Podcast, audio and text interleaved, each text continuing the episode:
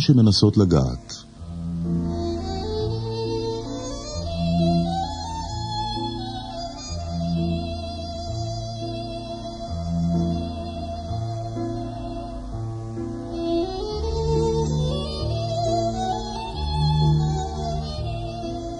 ספר הוא אתה. כתבת ספר, משמע היית.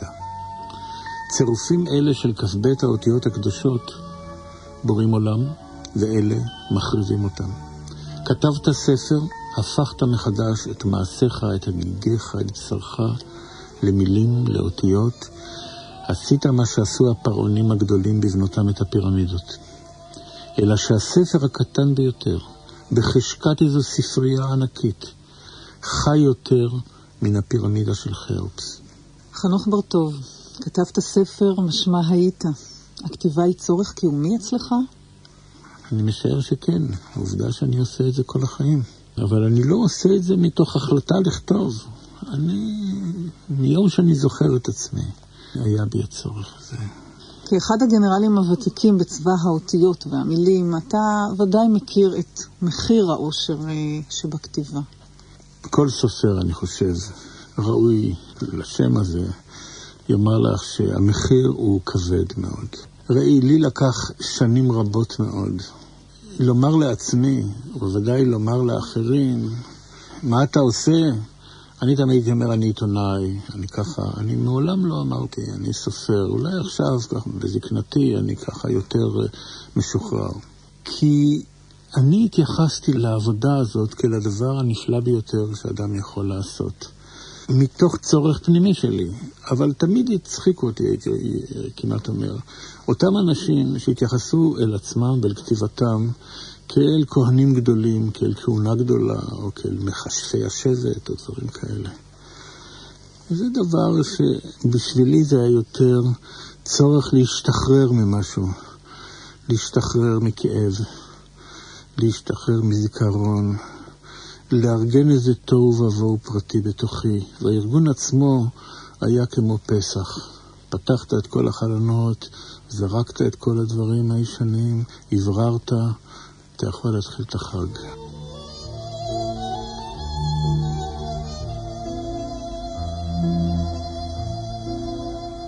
להתחיל את החג משמע לכתוב. וכותב סיפורים, לדעת בר-טוב, הוא זה שעוד לא סיפר את כל האמת. ראיון אישי עם הסופר, אביב 95, מראיינת רות קרן. של מי אתה?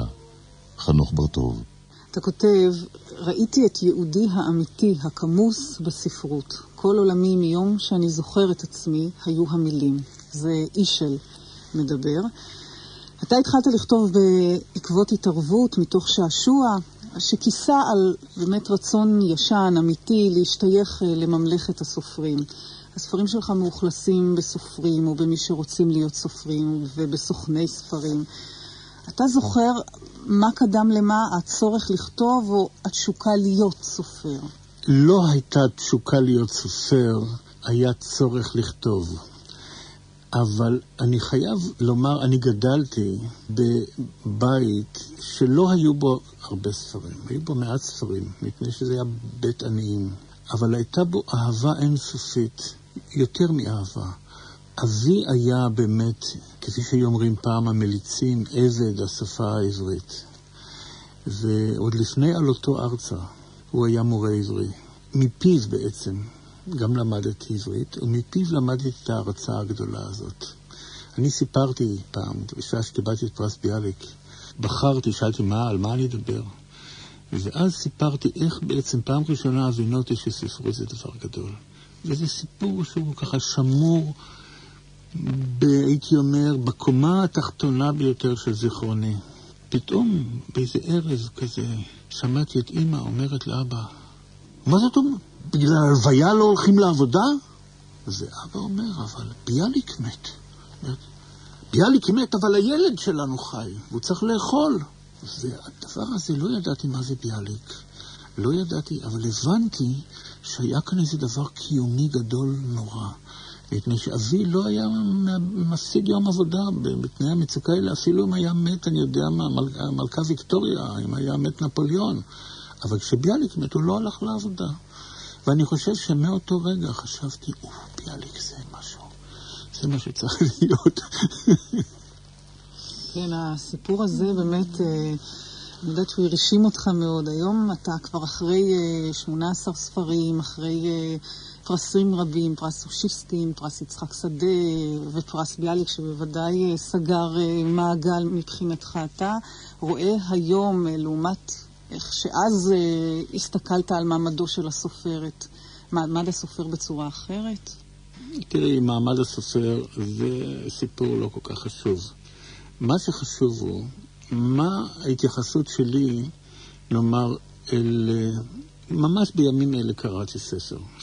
זה נכון יותר לומר, שבתי וקראתי ספר שבילדותי הרשים אותי מאוד והשפיע עליי מאוד. קראתי את ילדות של גורקי בתרגום החדש. ואם כי אני כבר, כפי שאומרים, כבן 70 שנה, אני, היו מקומות בספר שבכיתי. הייתי פתאום אותו הילד שקורא ספר בפעם הראשונה, ובמקומות מסוימים שם, במערכת היחסים הכאובה, הפראית, הרגשית, היצרית והאמיתית הזאת, אני התרגשתי כפי ששום דבר, שום, שום ידיעה בעיתון לא תרגש אותי כך. זה העניין, על זה אני מדבר. אז מהבחינה הזאת, אני נשארתי עדיין אותו ילד, שגם כשהוא קורא וגם כשהוא כותב, הוא נכנס לאיזה עולם שאין לו תחליף. אבנר אה, בספר הבדאי אה, אומר, נפשי הייתה יוצאת אל הבלתי צפוי, אל הרחוק, אל המקום האחר, אל להיות אדם אחר, תמיד אחר. אולי הכתיבה היא בעצם אמצעי לחיות יותר ממכסת חיים אחת, חייך שלך במקביל לחיים האחרים, הפיקטיביים. הקריאה היא בוודאי משמשת לכך. ואני גם באיזשהו מקום גם תיארתי את זה בסיפור, אבל לקרוא ספר זה לגלות עולם, זה לצאת למסע, זה להיפתח לדברים שאולי לא שארת שהם קיימים, ובמובן עמוק מאוד בעצם להשתנות. במובן הזה אולי להיות למישהו אחר, מפני שאחרי שקראת ספר אתה כבר שוב לא אותו אדם שהיית קודם. בוודאי לגבי אותם לא מעט ספרים, אני קראתי הרבה, לא מעט ספרים שקראתי ושטבעו בי חותם לכל חיי. כשאני כותב, אמרתי קודם ואני יכול רק לחזור על זה, בעיקר זה איזשהו צורך להשתחרר, צורך להתפרק, או צורך לתת צורה לחסר הצורה, להוציא לאור עולם את מה שטמון עמוק בחושך. ומתן הצורה והגאולה של אותן מאפליות זה בעצם הדבר שמביא אותי לכתוב. ולכן לפעמים הכתיבה באה בקלות, כי מאליה, ולפעמים היא מלאכה של קריאה קשה וממושכת, ומלאת אה, גם אה, אי הצלחות. אבל זה הדבר שמניע אותי, אם אתה באמת אה, כותב מלבך. אז זה בסך הכל עיסוק מאוד אישי, מאוד פרטי, וזה ממלא צורך. שלי. אני לא מרגיש את עצמי לא כשליח, ולא כנביא, ולא כמחשף, ולא כמנהיג. אני עד אולי, מתעד אולי, פה אולי, לחוויות שבסך הכל הן מאוד פרטיות, מאוד אישיות.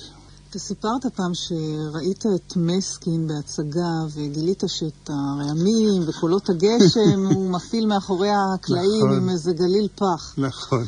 ולמרות שגילית את כן. שקר התיאטרון, כן. לא פג קסמו. כן. גם הספרות היא הרי שקר. כן. אתה שבוי נכון. בקסמי השקר הזה? תראי, באמירה של אה, מיטב השיר, כזבו, בעצם טמון כל הדבר הזה.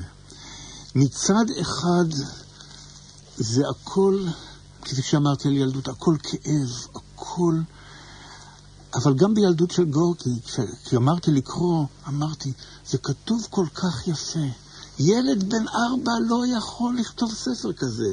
את זה יכול לכתוב רק סופר. כלומר, נשאר הפער הזה, וכל מישהו שוכח לרגע שאנחנו עוסקים בסך הכל באומנות. אנחנו לא עוסקים בדבר כשהוא לעצמו. הדבר כשהוא לעצמו, אין בו סדר, אין בו ארגון, אין בו צורה במשמעות הזאת של האומנות. את כל אלה רק נותן האומן, ולכן משהו בתוכך הוא תמיד גם הארכיטקט, הבמאי, האמרגן, התזמורת. והסיפור הזה על מסקין, אני חושב שזה היה בשומרים של עבר הדני. אני הייתי בילדותי שובב לא קטן, וכיוון שלא היה כסף ללכת לתיאטרון, אז הייתי מתגנב. בפתח תקווה היה אולם... אה, תיאטרון וקולנוע, היכל, ושם היה איזה מין דלת ארוכה ארוכה כזאת להכנסת הרקוויזיטים, התפאורות.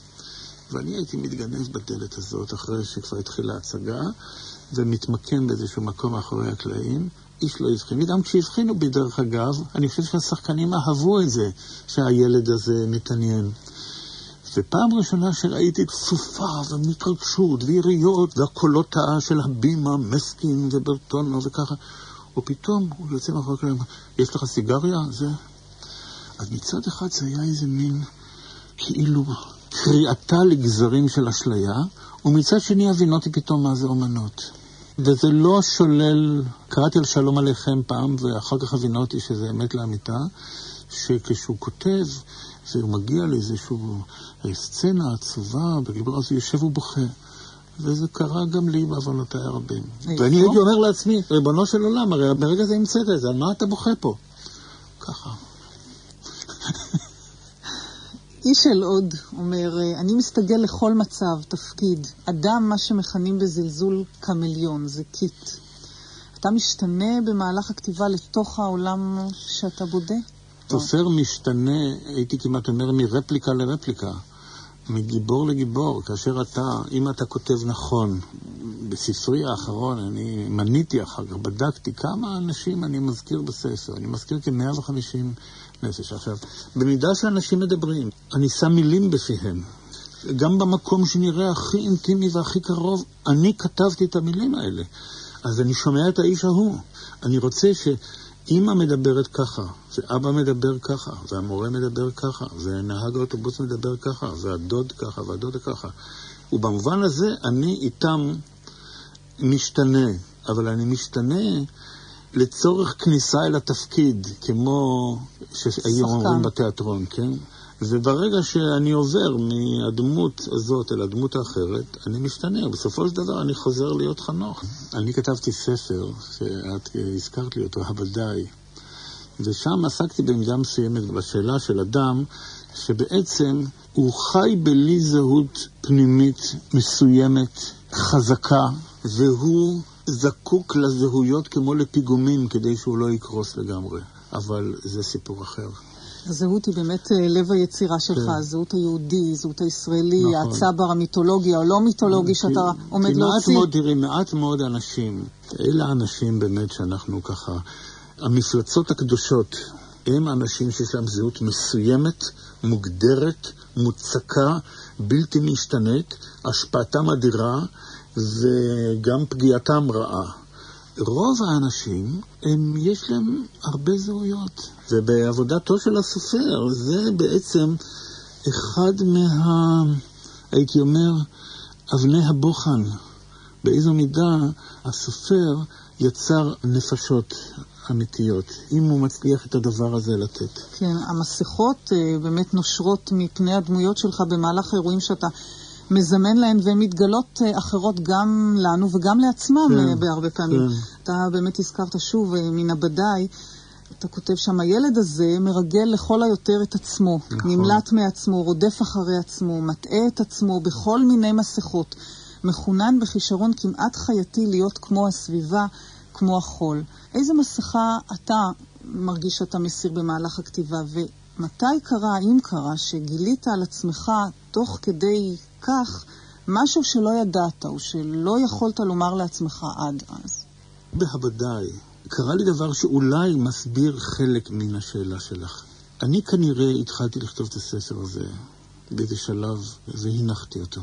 ובאחד מאותם ערבי פסחים שעושים סדר אמיתי, אני התחלתי להשליך ניירות ישנים, תיקים ישנים, ופתאום מצאתי בתיק אחד מאה עמודים כתובים במכונת כתיבה, ואני מתחיל לקרוא, וזה נשמע לי אי די יפה, די מעניין, אבל מי כתב את זה? ועד היום הזה אינני מצליח להיזכר איך בדיוק נולדה הווריאציה, הנוסח הראשון של הבדאי. אבל אחרי שמצאתי את מאה העמודים האלה, זה היה מיד אחרי מלחמת יום הכיפורים, אבל כתבתי את זה, את הנוסח הזה כנראה הרבה קודם, פתאום ראיתי את הספר שאני הולך לכתוב, וכתבתי את זה אחרת לגמרי. אז יכול להיות שיש מין מסכות פנימיות כאלה, ויש מערכות של הדחקה פנימיות כאלה, ומערכות שמכוונות אותך גם באופן אולי מתחת לסף המודע. אל פתאום, למה הלכתי פתאום אל הדבר שעבד בשעה שהייתי בשל לכתוב את הספר הזה? מעבר לזה, את מבינה? מעבר לזה, אינני יודע אם אני יכול או אפילו רוצה להשיב. קרה אבל שהפתעת את עצמך בספר? זאת אומרת... יש הרי כל מיני אמירות בנאליות שסופרים חוזרים עליהן, אבל לפעמים דברים בנאליים הם לא בהכרח לא נכונים. יש סופרים שאוהבים לומר, הספר כותב את עצמו. ספר לא כותב את עצמו. אין ספר שכתב את עצמו. כל ספר, סופר יושב וכותב. אבל מה שכן נכון הוא, שאתה לפעמים מתחיל לכתוב ספר אחד. זה אני, למשל, אני מן המתכננים. וחשוב לי לדעת מי ומה וגיל וצורה ומערכת יחסים והסביבה, עד לפרטי פרטים הטריוויאליים ביותר. ואחר כך אני יושב לכתוב. ובדרך כלל מה שיוצא זה דבר אחר. כי ההיגיון הפנימי לפעמים לא, הוא משנה את העלילה, הוא משנה את הגיבורים, הוא משנה את מערכת הקשרים. ההיגיון הפנימי הזה שמתגלה לך עצמך תוך כדי כתיבה. היה לך איזה רעיון נכון, שאתה דבק בו, אבל פתאום אתה מגלה אותו לאותם מעמקים, לאותם רבדים שלא חשבת עליו תחילה. אבל הבדאי היה באמת ספר שהיה איזה מראה לדברים שלולי התעסקת איתו לא כל כך היית נותן את דעתך עליהם? תראי, אני, אותם מאה עמודים שאמרתי לך, שהיו, ואני, ייתכן ששמרתי עליהם או זרקתי אותם, אינני יודע. היו סיפור אחר לגמרי. מה שהיה ונשאר הוא שאלת הזהות. וזה בעצם לב העניין. אין שום ריגול כאן, אין שום בלש כאן. וזה היה, בשני הנוסחים, הייתה מסגרת כזאת של כמו דטקטיבית, כמו קרימינלית.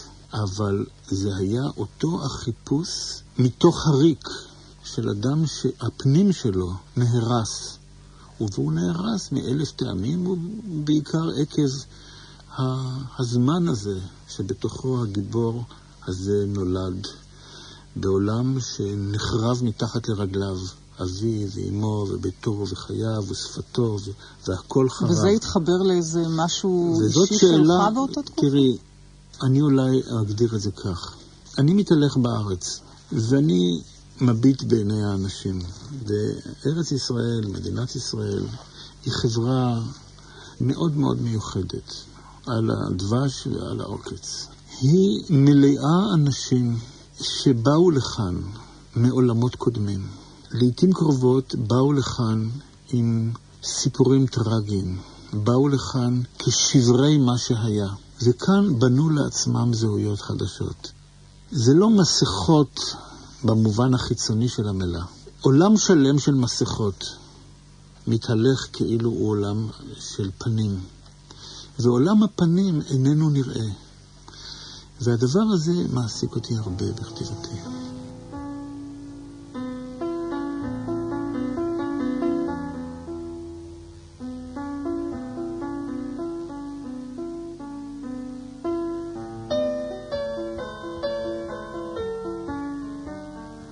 כתיבה היא התעסקות אה, מאוד אגוצנטרית, מאוד אישית. אה, אני אביא קטע באמצע הרומן שבו מספר נמרוד על אה, אביו הסופר.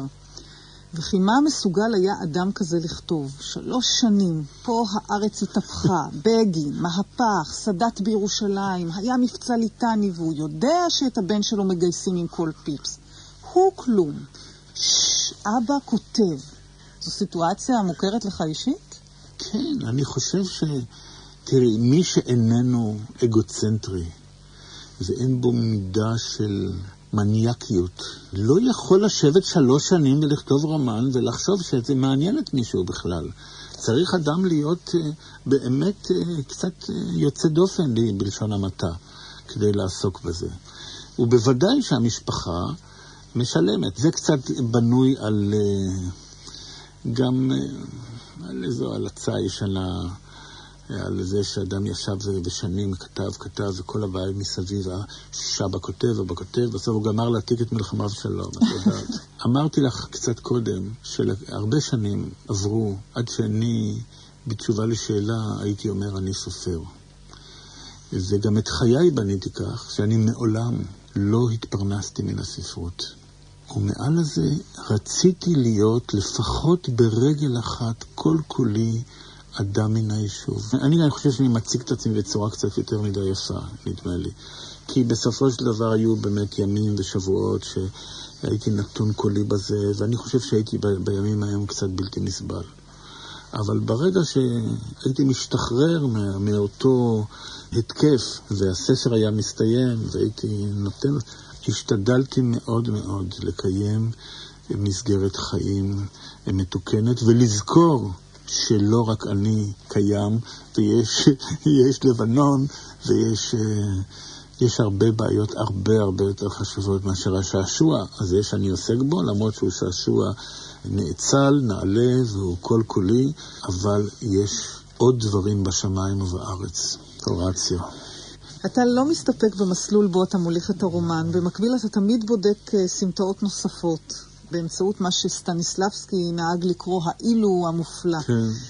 שוב מבאמצע הרומן, עד לרגע זה טרם ביררתי לעצמי, לא ממש עד לשורש, איזה ספר אני כותב. גם אחרי חלוקת הפרק לשניים נותר הקושי, והוא ההכרח להכריע בעצם בין שני ספרים חלופיים. איך אני מתגבר על אי יכולתי להכריע בין החלופות השונות, למנוע את חדירתן זו לתוך זו? גם הבדאי, אמרנו, עושה כולו כן. בזהויות מתחלפות של הגיבור. אתה אוהב לשחק באפשרויות האלו, שזו בעצם לא- ההתחבטות לא, שלך בכתיבה, אני לא אוהב לשחק. ההכרעה. אני לא אוהב לשחק. אם כי אני חוזר ואומר שהאומנות היא שעשוע, אבל באומנות האדם מבטא את האדם שבו. האומנות היא אותו דבר שרק בני אדם עושים. שום חיה אחרת לא עושה את זה.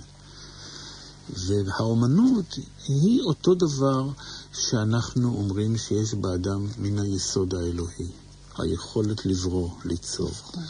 ולכן, כאשר אתה שואל את עצמך, מהי הבריאה הזאת שאני עכשיו בורא? השאלה היא גדולה. תראי, באמצע הרומן כולו, כל הספר הרי הוא רומן על רומן שלא נכתב בידי בנו של כותב רומנים שהשאיר צוואה ספרותית, ואת הצוואה הספרותית הזאת הבן מבקש לתרגם לספר. זה העניין שמתוכו את ציטטת. כלומר, יש כאן כמה וכמה רבדים. ואני שואלת אם אתה, חנוך בר-טוב, כשאתה כותב, אתה מתקשה להכריע בין כל האפשרויות שאתה מעלה בשעת התכנון? לא, אני, תלוי מה העניין. זה היה נושא הספר. אולי אני פשוט אספר אה, איך בכלל הגעתי אל המבנה הזה. אם כי זה לא היה מודע, רק בדיעבד אני יודע שכך הגעתי אליו. בדרכי, בדרך חיי, יצא כך שאחרי מלחמת יום הכיפורים מצאתי את עצמי פתאום מעורב בדבר שבחיים שלי לא הייתי חושב שאני פעם אעסוק בו. פנה אליי אז הרמטכ"ל לשעבר, דוד אלעזר, הוא ביקש שאני אעזור לו לכתוב ספר. אעזור לו כטכנאי, כסופר, כי מה אני הייתי בענייני צבא. ואני לא יכולתי להגיד לא, התחמקתי, דיברתי, אמרתי כן, כן, כן, הסכמתי. ואז הוא נפטר. כאשר הוא נפטר, באו חבריו, וגם אני. הייתה לי איזו תחושה, ולא רוצה להאריך בזה. על כל פנים, יצא כך שמצאתי את עצמי מקדיש שלוש שנים מחיי לכתיבת ספר על פי ערימות של ניירות. אני לא איש צבא, אני לא הייתי גנרל, אני לא שותף למלחמות הגנרלים. היה לפניי החומר. ראיינתי מאה אנשים, ומכל החומר הרב הזה, מההקלטות, מהפרוטוקולים, מהסטנוגרמות, מהרעיונות, צריך הייתי לעשות ספר. ומצאתי את עצמי כותב בעצם מין דרמה שייקספירית, שפתאום יוצא לי בחיים להיות על במת ההיסטוריה, וכמו שאצל שייקספיר נכנס אסקס, יוצא ווריק, נכנס uh, פרנס, זה, אז אני פתאום, גולדה, דיין, הגנרל הזה, הגנרל ההוא, ויצא הספר. כשכתבתי את באמצע הרומן, אני חושב שהניסיון הזה בכתיבת דדו, וגם ההכשרה שלי, אני למדתי היסטוריה בעצם, לא ספרות, אז הייתה לי הכשרה מסוימת. פתאום עשיתי את אותו הדבר, אבל לא על גיבור לאומי, לא על אדם שעמד בראש מערכות ישראל, אלא על הסופר הכושל הזה, בן הדור, בן דורי, שלא היה מי שהוא רצה להיות, לא היה מי שהוא יכול היה להיות, לא היה מי שהוא צריך היה להיות, ועליו כתבתי ספר שהיה מבחינת נמרוד היה, במזיעה מסוימת, נמרוד עשה את המלאכה שעשיתי אני. אבל אצל נמרוד הייתה מעורבות מסוג אחר, משפחתית, דורית, רגשית. זה ההסבר. אתה דיברת עכשיו על הטרגדיה השקספירית, אה, שדדו היה חלק ממנה. כשכתבת את הביוגרפיה הזו, אה, היו רגעים שהרגשת ממש שאתה מתנתק מהמציאות ואתה בתוך בדיה ספרותית, וגם דדו הופך להיות אה, חלק מבדוי? אני, בתקופה שבה קראתי את החומר, את החומר האמיתי, הפנימי, כשישבתי ימים על ימים ולבדי האזנתי להקלטות מתוך הבור, מתוך המלחמה, אני עברתי ניסיון שלא ידעתי לא עד אז ולא מאז.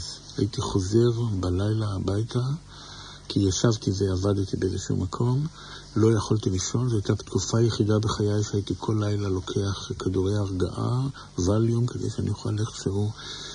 הייתי בתוך אה, עולם שלם כזה, ספק מציאות, כמו שאת אומרת, ספק מציאות, ספק איזו דרמה היסטורית, טרגדיה, לא דרמה. זה לא דרמה, זה טרגדיה לאומית גדולה. והחיץ בין השניים, בעת ההיא, היטשטש. אחר כך, כשישבתי לכתוב, אז כמובן שהאיש הרציונלי שבי, המאורגן, המסודר, התגבר. כן, הקרבה שחשת כלפי דדו כדמות שכתבת עליה, דומה במשהו לקרבה שאתה חש לדמויות ספרותיות שיצרת?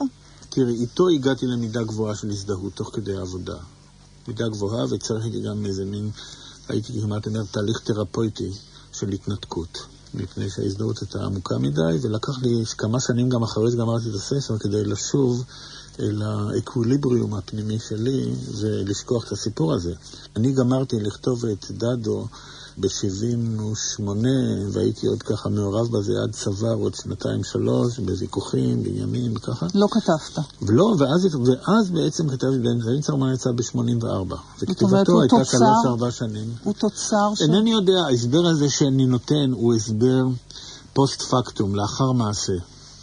אני חושב שהוא הסבר נכון, אבל לא חשבתי על זה. זה לא שבמודע אמרתי, עכשיו אני אעשה דבר כזה. וגם שאלו אותי, אפילו אנשים קרובים אליי מאוד, אשתי היא קרובה מאוד אליי, בכתיבה וככה, גם במובן הזה. למה לך כל המבנה המסובך, המפותל הזה, שמכביד על הקורא, הוא צריך להחזיק בראש כל כך הרבה חוטים? אמרתי, כי זה הסיפור, אני לא יכול אחרת. מה שאני מסביר עכשיו זה הסבר לעצמי לאחר מעשה, אני חושב שהוא נכון, שהושפעתי מבחינה טכנית ומצאתי בזה פתרון לפרשת חייו של האיש המסוים הזה, שהוא גם כן בדוי מדמיונים. זה לא אני. אני כתבתי ספרים. אתה מרבה לכתוב על האנטי גיבור. זה שהחיים עוברים לידו, כן. שהחמיץ הזדמנויות, כן, שנכשל. כן, כן. כתיבת הביוגרפיה של דדו נבע מן הרצון להיות לפה לאיש שהיה אולי קורבן? אני חושב, ככה זה נולד בעצם הספר. הספר נולד, אני, לא, אנחנו לא היינו חברים, לא היינו, זה לא היה מצב, כתב איזשהו אחד, אני לא רוצה להתבטא בלשון בוטה, אבל שאני כאילו התייצבתי בשם דור הפלמ"ח ובשם זה, מה פתאום? אני מתייצב לימין הנופלים, זה דרך חיי. הכרתי את דעדו, היינו נפגשים לפעמים אצל חברים משותפים מעט מאוד, כאשר קרה מה שקרה, אני חשתי שנגרם לו עוול נורא, ואני פשוט גם כתבתי רשימה בעיתון, גם התקשרתי אליו אישית ואמרתי, דדו, אני רוצה לבוא, להגיד לך טה-טה-טה, אמרתי כמה מילים, הלכתי. אני חושב שזה השפיע עליו אחר כך לפנות אליי ולבקש אותי. שנתיים נמשך השיח הזה, שהוא הכין את החומר, צריך היה להכין, הוא בעצם הכין מעט מאוד, כי גם לא היו לבטים, ואני לא בטוח שהוא היה כותב ספר, הוא לא היה נשאר בחיים. הוא טלפן אליי יום אחד, ערב פסח, בצהריים, לומר לי חג שמח. הוא אמר ככה בדרכו, בקולו הזה האיטי, היפה, הוא אמר, חנוך, אני רוצה לומר לך, אני את שלי גמרתי. אני מציע שנקבע מועד. הוא אז היה יושב ראש צין, היה צריך לנסוע לאיזה קונפרנס, אני יודע מה. קבענו תאריך שבו ניפגש פעם ראשונה כדי להתחיל בעבודה המשותפת, ולמחרת בצהריים הוא מת. וזה היה הדבר שכל כך זעזע את כולם, אבל זעזע גם אותי במובן הזה שחשתי, כאילו הטלפון הזה היה מין... צוואה. ככה. ואז בערב באתי לביתם ואמרתי, הספר ייכתב. ככה זה נולד. וכאן אנחנו גם מוצאים את הקשר לבאמצע הרומן. אבל הרוב האנטי-גיבור שלך הוא סופר כושל. משה וולף בחשבון והנפש, בלפור שהוא באמצע הרומן, אה, נמרוד בנו במידה מסוימת, קצת אבנר בעבדיי, אישל כמובן. מדוע אתה, סופר אה, חשוב ומצליח, זקוק לסופר ועוד כושל כדי לספר את הסיפור? זו שוב אה, בדיקת האילו. המצליחנים, הבוטחים בעצמם, אלה שהעולם הוא שלהם, לא מעניינים. הם לא מעניינים. לא רק כל המשפחות המאושרות דומות, גם כל הסופרים המאושרים דומים. יש 18 ספרים, חנוך, זה, בסדר, הם נמצאים לא... בספרייה. תראי, אז אני אגיד לך משהו. אז אני אגיד לך משהו. אילו הייתי מרוצה ממה שאני עושה, אז הייתי כותב ספר אחד. העובדה שאדם כותב עוד ספר, סימן שהוא לא היה מרוצה ממשהו. סימן שאדם לא השלים בעצם את המסע הזה הפנימי. לא, יש עוד איזה קול כזה בתוכי. אני מקווה, אני מקווה, שנשאר אותו האדם שהיה בראשית הדרך. שמשהו, איזה, איזה פעימה פנימית בתוכו של כאב ותהייה ורצון להבין את העולם ורצון לתת צורה לדברים, אני חוזר ואומר, לאותו משהו חסר פשר. גם גדלתי בזמנים מאוד מיוחדים, זמנים עשירים מאוד. אני תמיד חושב שהייתי בר מזל שנולדתי בשנים האלה, שהתנסיתי בכל אותם ניסיונות שבחלקם באו אליי מפני שזה היה הזמן, בחלקם מפני שהתפרצתי להיות חלק מהם. את מבינה, זה לא הייתי בהכרח צריך להיות להתגייס לצבא, לא בהכרח צריך לנסוע, לא בהכרח צריך לרוץ פה ושם. אבל אני כזה, אחד רץ ואחד מהלך, אני רץ. בוא, אני רוצה שתקרא לנו עכשיו קטע מהספר באמצע הרומן, מונולוג של בלפור.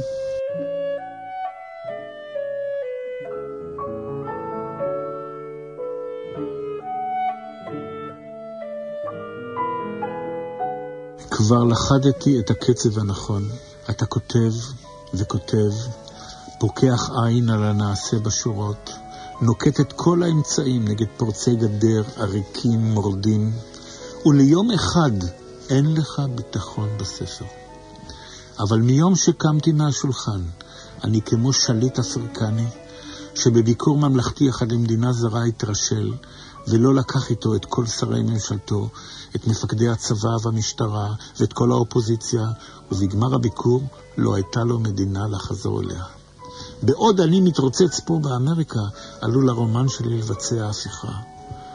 לפני חמישה חודשים יצאתי לשנת חופשה, ובכתיבה עקשנית הגעתי למשהו שזה שנים איני מצליח להשיגו. בכל השבועות האלה אני נשבע לך, קרן הפוך. החלטתי כך. החלטה נבונה אחת, לפני שעתיים, כשעזרתי עוז, טלפנתי אלייך. מה שאמרת בהלצה עומד אני לעשות ברצינות של מניאק.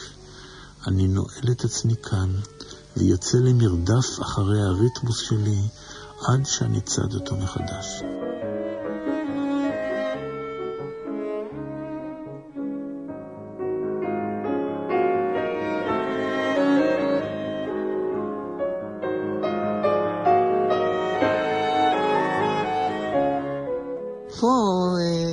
אומר שיש לסיפור בכל זאת חיים משלו. היו דברים שהצליחו בכל זאת להיכתב וצנזרת אותם? יש דברים שאולי לא תכתוב אותם אף פעם? בוודאי, אתה כל הזמן אתה נאבק בצנזור שבתוכך.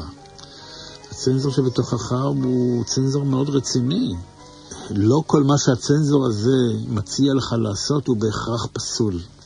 יש דברים שהצנזור הזה, אני חושב, צודק בהם. כי האומנות היא גם, היא לא רק מה כן לכתוב, אלא גם מה לא לכתוב. ולפעמים המה לא לכתוב יותר חשוב מאשר המה כן לכתוב. האם יש דברים שפסלתי? כן, אני נדמה לי שגם אמרתי את זה. לפעמים אתה יושב ועובד ועובד ועובד על משהו, ופתאום אתה מחש שזה לא זה, זה עץ מת. סיפור לא סיפור, אנשים לא אנשים, או לפעמים אתה לא יכול, אני אומר את זה עכשיו קצת דרך משל וקצת באמת, אני מתהלך עם, עם, עם סיפורים בראשי שנים, שאני יודע, שאני, אני יודע, אני רוצה, אני לא מסוגל להביא את עצמי לכך שאשב ואכתוב אותם. מאלף טעמים שהצנזורים הפנימיים שבתוכי אומרים לי, חנוך, עזוב את זה. ולפעמים כל הצנזורים שבעולם לא מצליחים להתגבר, והסיפור נכתב. ולפעמים הם יש לך דוגמה? יש לי בהחלט, אבל לא תשמעי אותה. הספר האחרון שלך, רגל אחת בחוץ, נכתב במשך שנים רבות. מדוע? שאלת הזהות מאוד העסיקה אותי, לא רק במשמעויות האלה שדיברתי עליהן, אלא העסיקה אותי גם השאלה של מה זה בדיוק בן הארץ. ואני, מרשת כתיבתי, שמעתי איזשהו קול בתוכי שאמר לי, צריך לספר על בני הארץ כפי שהם באמת. הספרות העברית, הארץ ישראלית, תהיה באמת ספרות, תיבנה באמת, אם היא תהיה מושתתת על שורה ארוכה של אוטוביוגרפיות אמיתיות. סופרים יכתבו על מה שהם יודעים. סופרים יכתבו על מה שהם חוו, ומה שהם חוו ומה שהם יודעים זה לא הצבר המיתולוגי, אין חיה כזאת. ובתוך הספרים האלה שהזכרת, שלושה ספרים היו בעיניי, הם בעיניי גם היום, ליבו של הדבר הזה, המסוים הזה. אבל לקח לי שנים לכתוב את זה. מאלף סיבות, שוב פעם, על חלקן אני יכול לדבר, על חלקן אני מעדיף לא לדבר, כי הם מאוד אישיים, מאוד פנימיים. התחלתי בספר, שהוא השלישי בעצם, זה פצעי בגרות, שזה רומן על התבגרותו של איש צעיר. כלומר, כשהרומן מתרחש, הגיבור הוא בשנתו העשרים, והוא כבר אחרי היותו חייל במלחמה, וזה בקיץ שאחרי המלחמה, וזה מפגש של בן הארץ עם יהדותו, הייתי אומר. עם, עם השרידים, וגם מפגש עם אירופה במובן מסוים. ופתאום בן הפרובינציה, שחשב שהפרובינציה הזאת היא הכל, והוא כנעני, והוא עברי, והוא לא שייך לגולה, והוא בכלל דבר אחר, הוא הבן הישיר של יהושע בן נון, הוא פתאום ילד יהודי מארץ ישראל שצריך להתמודד עם זהותו.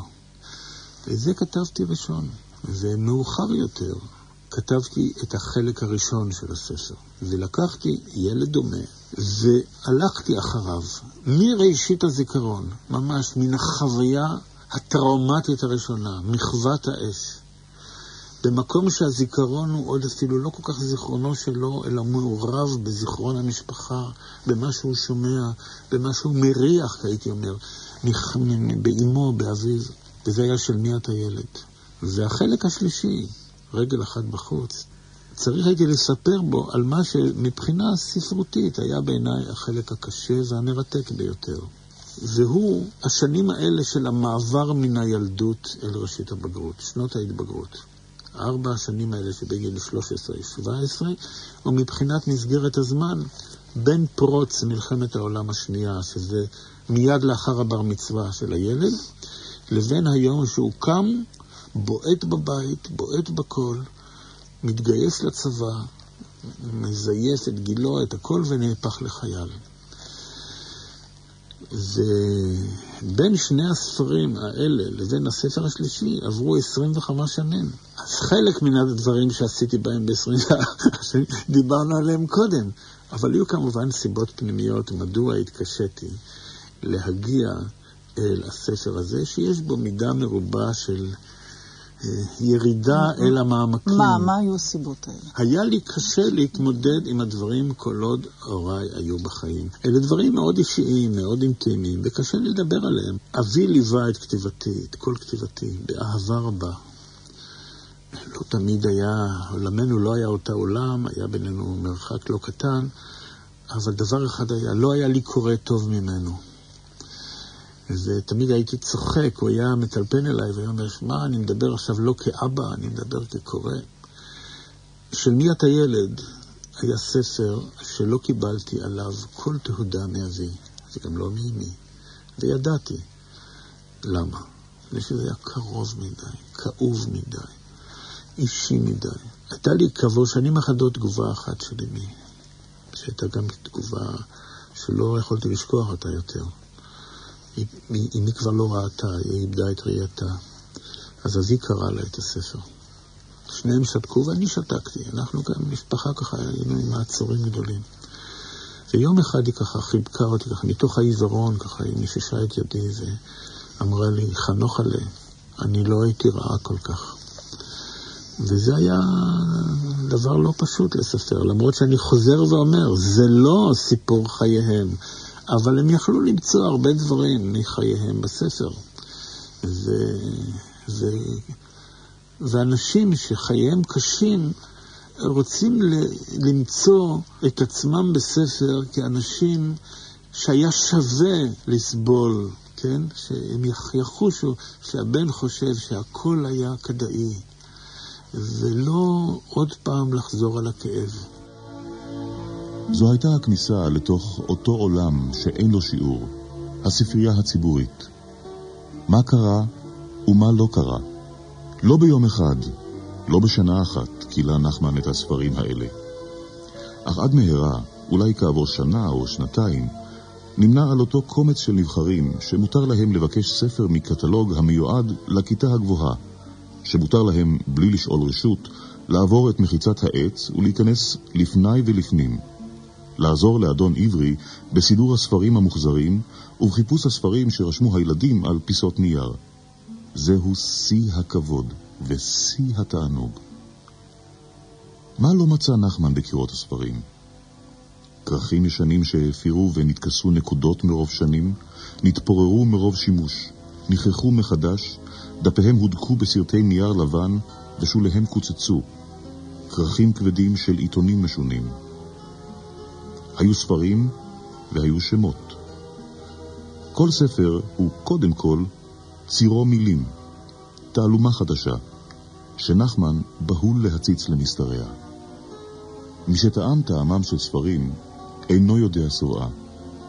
הוא חוזר אל הספרים המעטים שבביתם, אל שני קרחי התקופה, השילוח, מדעי החיים. אבא חותם עכשיו בשותפות עם הולצברג על דבר, ועם גיליון השבת מקבלים הם מוסף לילדים. איזה סיפורים נהדרים. והתיאור הזה בספר אה, של הילד, הילד כלומר של, של נחמן, מה שבורא את הילד. זה, זה בעצם לקוח כן. מן הביוגרפיה שלך. גם כן. אתה היית עוזרו של ספרן זקן, גם עליך הלכה חשכת הספרייה קסמים כן. בילדותך.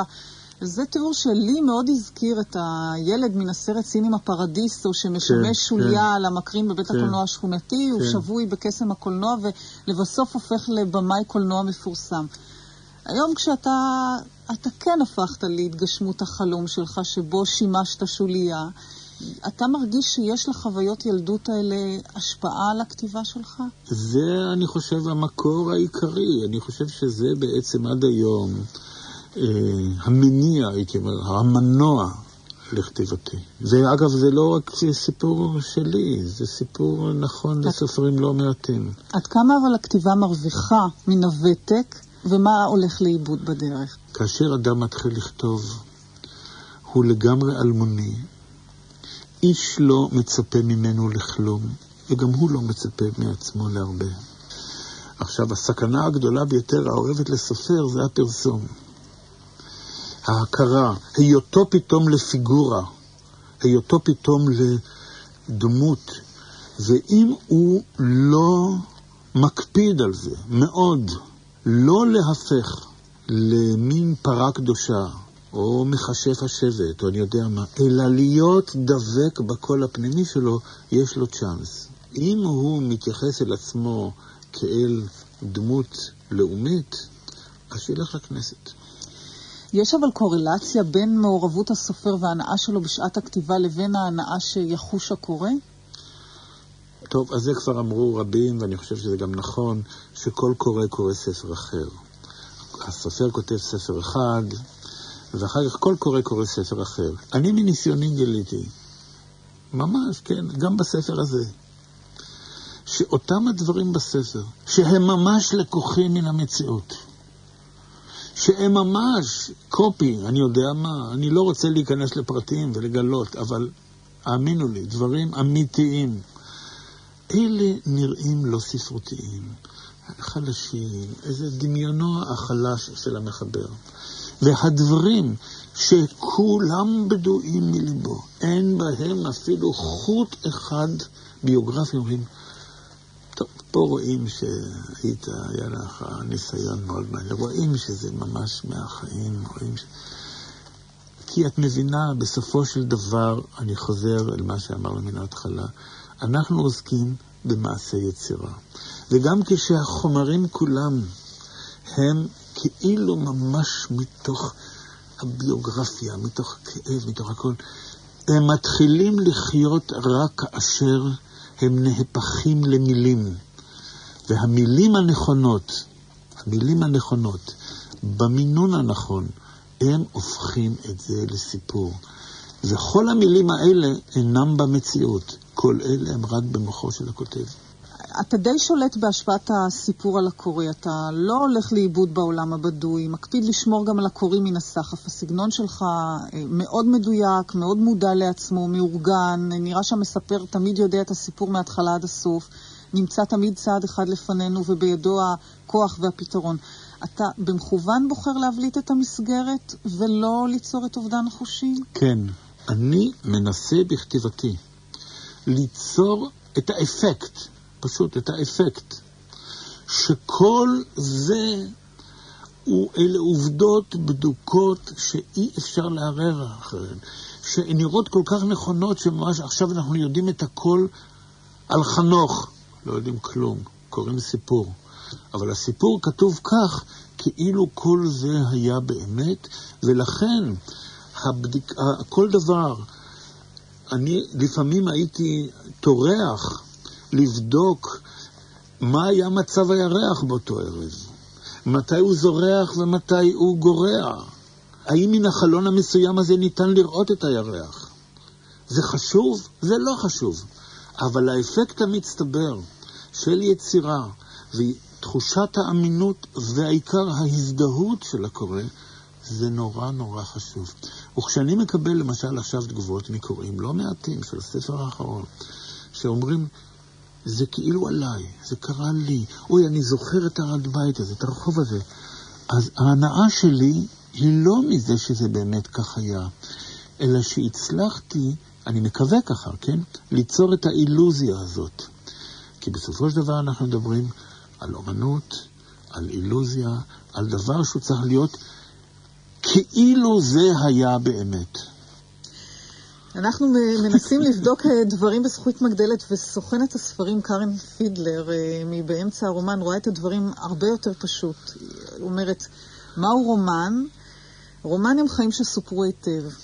אתה כך רואה את הדברים, או שבכל זאת יש הבדל בין החיים לבין איך שסיפרו אותם? אני, אני קונה את ההגדרה הזאת של קארן פידלר, אבל במהי המשמעות שלה? מה היא אומרת? היא מדברת על רומן, כלומר על ספר, כן? היא אומרת, אם אתה לקחת חיים והפכת אותם לספר שבו הכל סופר נכון, כתבת רומן. והרומן יש לו עכשיו חיים משלו. אם כתבת רומן שאין לו אחיזה בשום דבר, אז גם הקורא לא ימצא אחיזה בשום דבר. אז יכול להיות שבאיזשהו ממד, אז אנשים יגידו, אך, זה כתוב כל כך יפה. אנשים יגידו, אוי, איזה לשון עשירה יש לאיש הזה. אחרים יגידו, איזה פנטזיה, איזה מקוריות. אבל שמישהו יאמר, אוי, בדף 78. אני לא יכולתי להתאפק יותר. אני כל כך בכיתי. זה, לזה אני מתכוון. אני אביא לסיום אה, עוד משהו מהדברים של קארן פידלר, דברים שהם אולי אה, אנטי-תזה למה שקראת בתחילת התוכנית, על תוחלת החיים הארוכה של הספר, ארוכה יותר אפילו מן הפירמידות כן. במצרים. היא אומרת, שתי כריכות אינן תעודת מסע אל הנצח. אז מה הן שתי הכריכות האלה, ומה עם כל הדפים שביניהם? תראי, אנחנו הרי תמיד חושבים על המופתים הגדולים. בוודאי שאם אתה בא ליריד הספרים בפרנקפורט ורואה חצי מיליון, אה, איך קוראים לזה עכשיו, כותרים חדשים שנדפסים כל שנה, אז אתה קצת נבהל מהמילה נצח. זה שטויות, כן? לכמה ספרים ולכמה סיפורים יש בכלל סיכוי להישרד אל מעבר לטווח העין. אבל אתה נאחז במופתים הגדולים.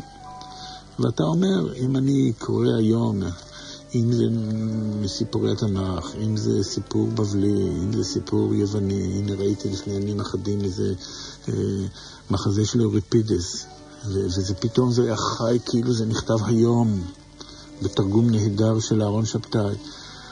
אז אתה אומר, בסדר, אז יכול להיות שהסוס שלי ייפול בדרך, אבל במסלול הזה אני רוצה לרוץ.